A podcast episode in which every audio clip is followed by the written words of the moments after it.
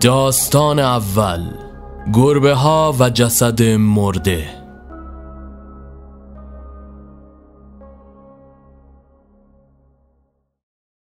حدود دو قرن و نیم پیش، پسری که بعدها دانشمند بزرگی به اسم ساجائه شد، شبی پس از یک روز کاری سخت به رخت خواب رفت. اما مدت زیادی نخوابیده بود که با یک سر و صدا از خواب پرید. ماه پشت پنجره می درخشید و اتاق را کم نور می کرد.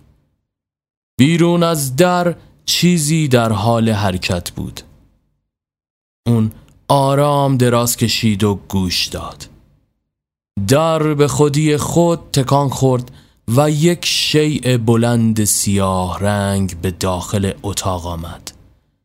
بی سر و صدا جایش را در کنج اتاق گرفت.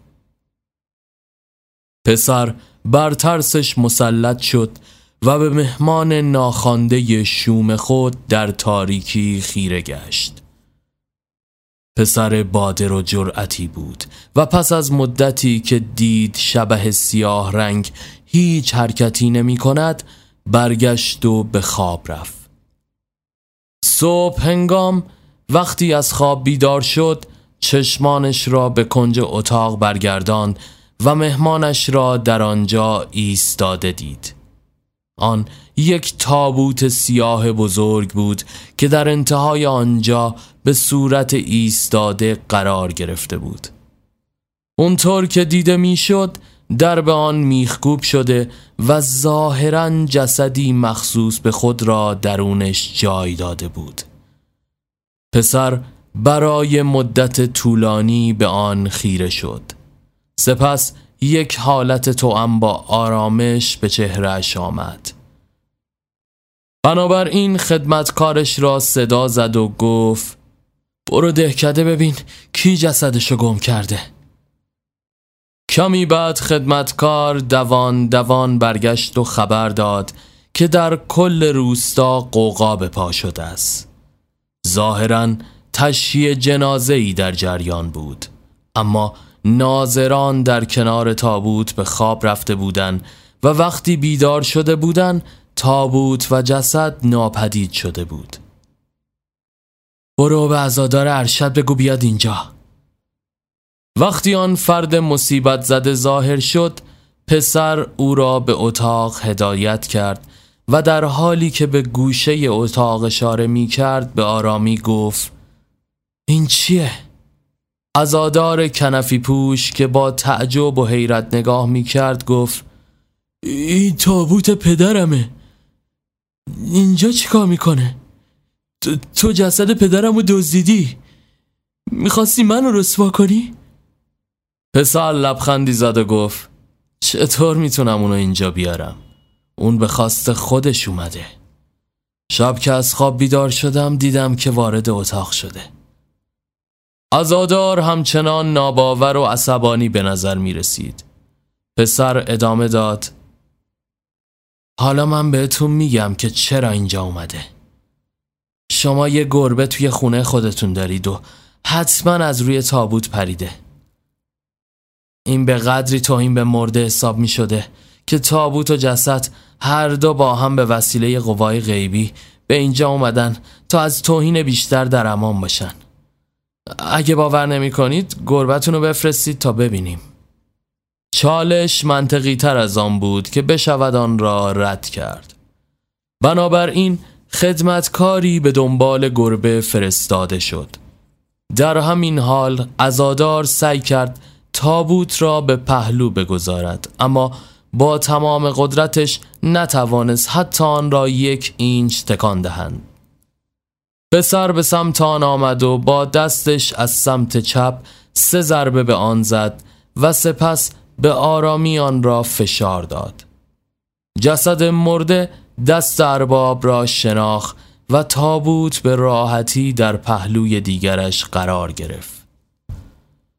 وقتی گربه رسید و در اتاق گذاشته شد، تابوت دوباره به میل خود بلند شد و در همان جایی که قبلا بود به همان صورت قرار گرفت. زیرا در آن صورت امکان نداشت گربه روی آن بپرد. عزادار که متحیر شده بود توضیحات پسر را پذیرفت و آن روز جسد را به سلامت دفن کردند. اما تا به امروز ناظران در کنار مرده ها مراقب هستند که هیچ گربه‌ای وارد اتاق مردگان نشود تا مبادا آرامش روح آن به هم بخورد.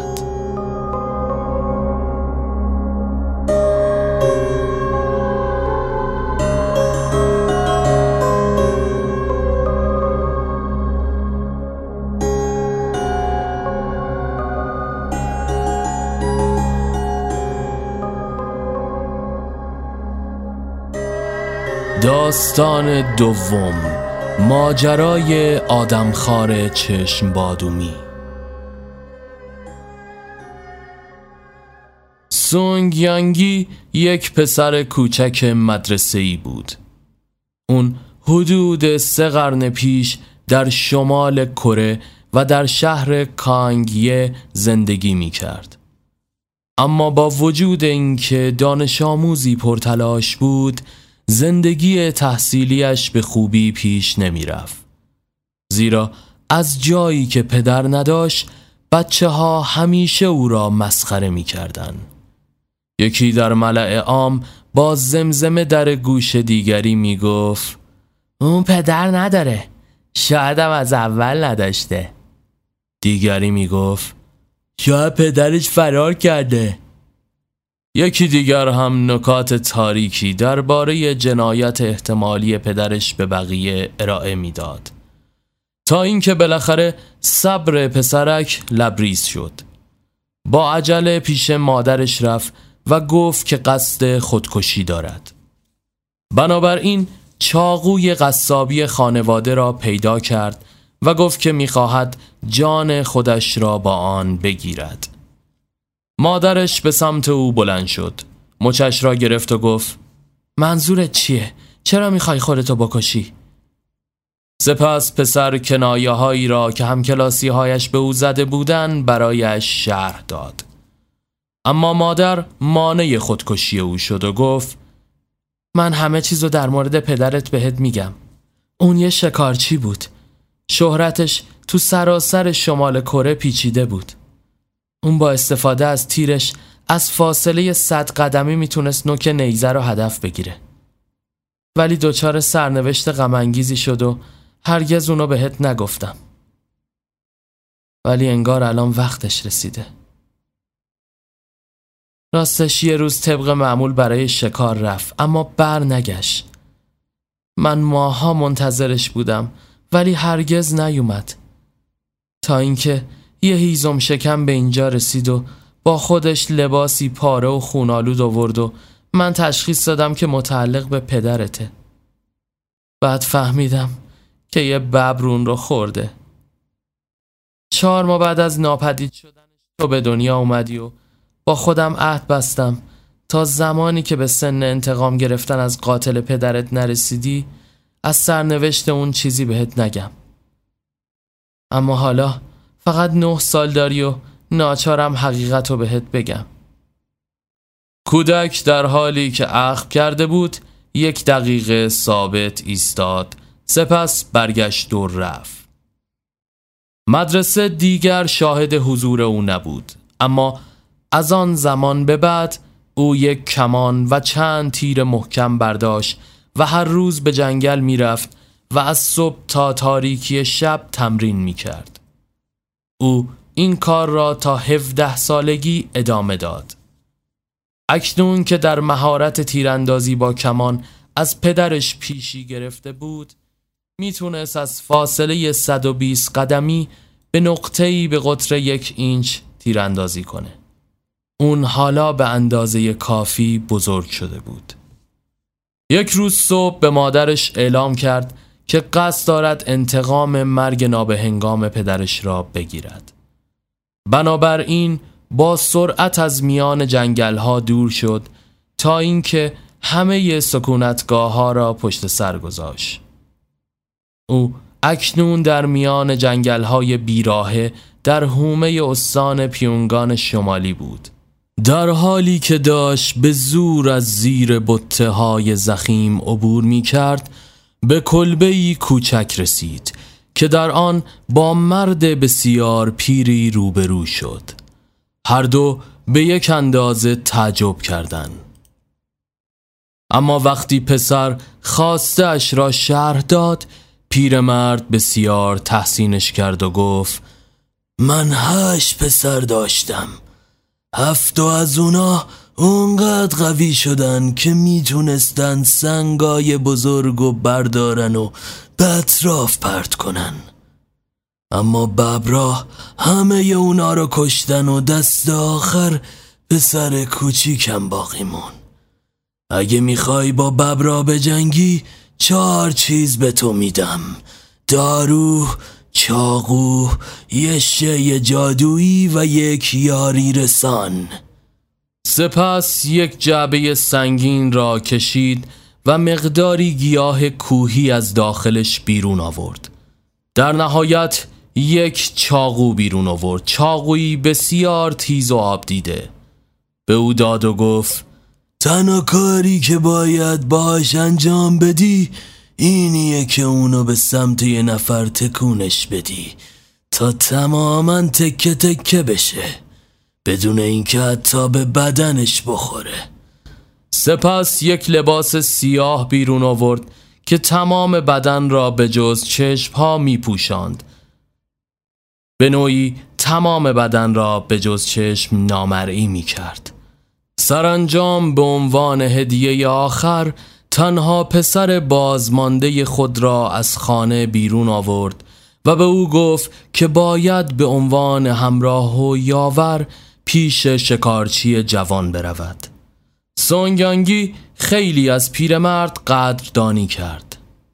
سرانجام صبح روز بعد دو همکار جوان برای انتقام مضاعف خود، یکی برای پدر و دیگری برای هفت برادرش، دوباره راهی جنگل شدند. پس از دو روز گردش به محلی که گزارش شده بود خانه ببرهاست، یعنی همان قله و مکانی که ببرها از آنجا بیرون آمده تا به روستا حمله کنند، نزدیک شدن. با نزدیک شدن به این نقطه ناهموار بسیار محتاطانه حرکت کردند و قبل از عبور از قله در آن راستا به سمت بالا سینه خیز رفتن. قبل از اینکه خودشون رو نشون بدن با دقت نگاهی به قله انداختن. سپس در روز سوم با همراهی یکدیگر بیرون رفته و به بالای یک سنگ برآمده دید زدن. در کمال تعجب خانه‌ای زیبا را آنجا دیدن که در دره‌ای بین دو تپه قرار داشت. سپس خیلی آرام دراز کشیده و یک ساعت یا بیشتر مشغول تماشا شدن تا اینکه بالاخره چشمشان به یک راهبه بودایی افتاد که از عمارت بیرون زده و به سمت چشمه آبی در پشت خانه حرکت کرد. وقتی او را دیدن شک شکارچی جوان برانگیخته شد. معنی این خانه زیبا اینجا و در میان این جنگل دور افتاده چه میتونست باشه؟ علاوه بر این پیرمرد به او گفته بود که ببرها همیشه در پوست ببر پرسه نمیزنن، بلکه اغلب ظاهر یک راهب بودایی را به خود میگیرن.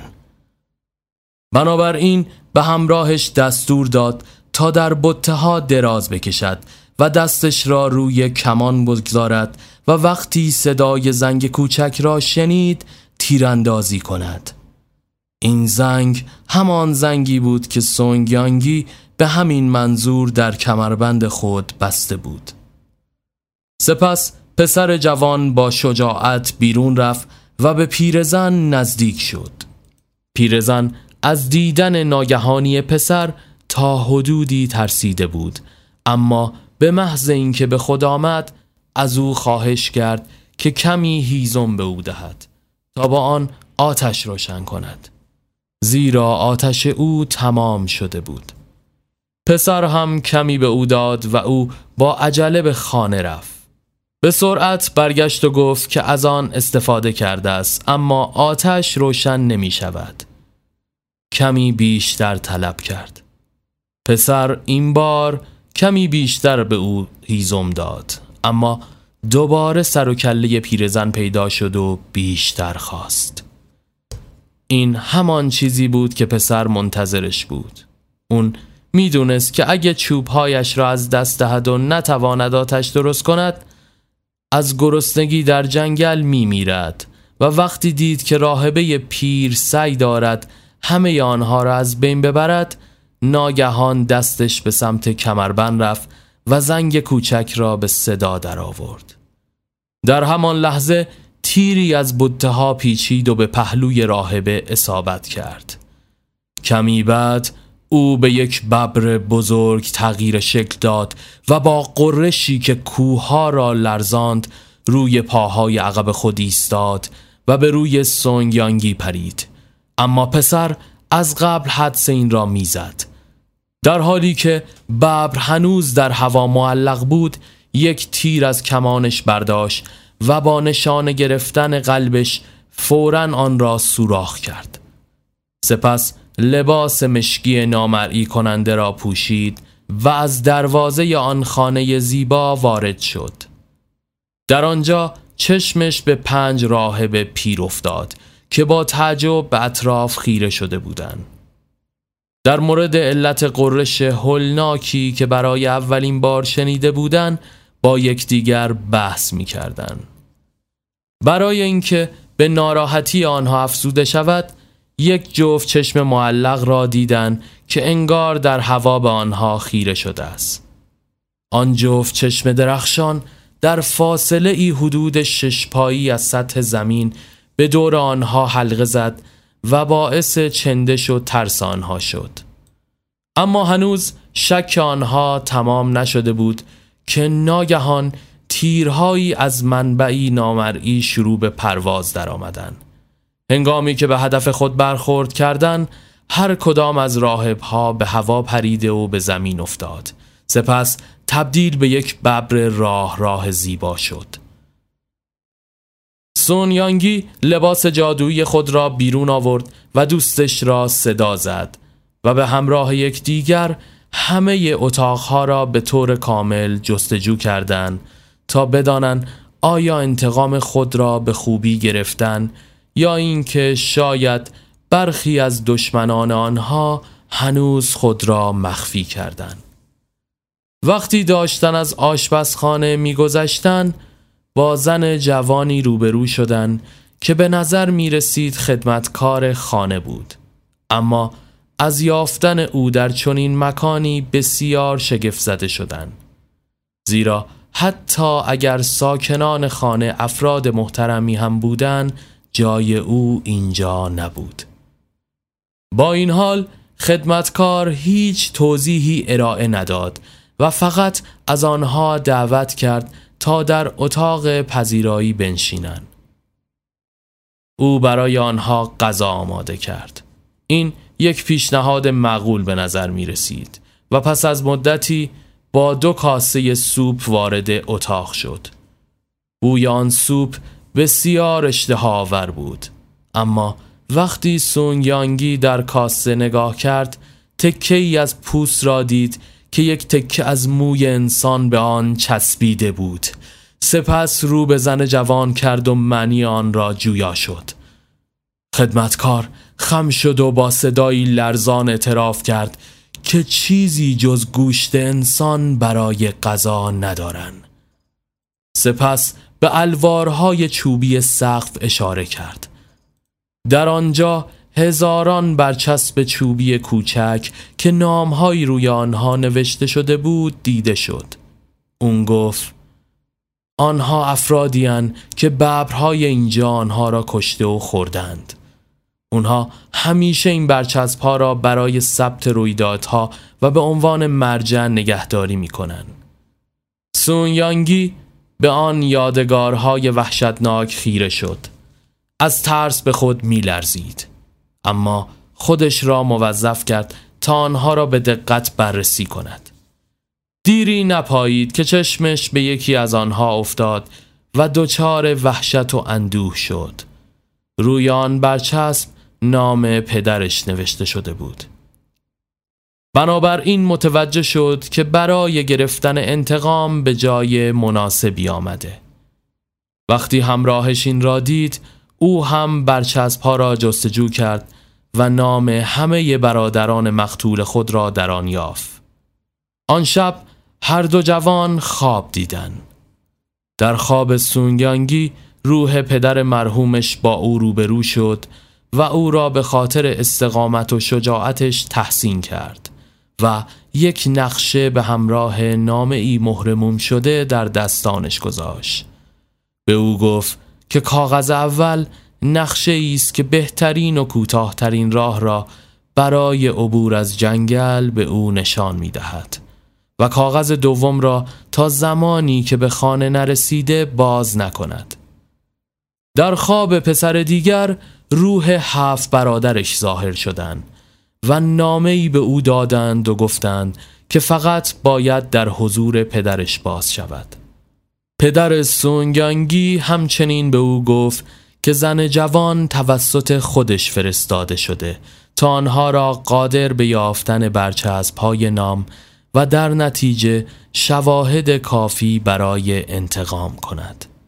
صبح روز بعد شواهد صحت خوابها به شکل دو نامه و یک نقشه روی زمین ظاهر شدند. زن جوان هم هیچ جا پیدا نشد. سونگیانگی با چاقوی فوق‌العاده تیزش در یک چشم به هم زدن پوست ببرهای مرده را کند و به همراه رفیقش با هم از جنگل خارج شدند. در هر دو نامه به مردان جوان توصیه شده بود که شکار را به عنوان شغل کنار بگذارند.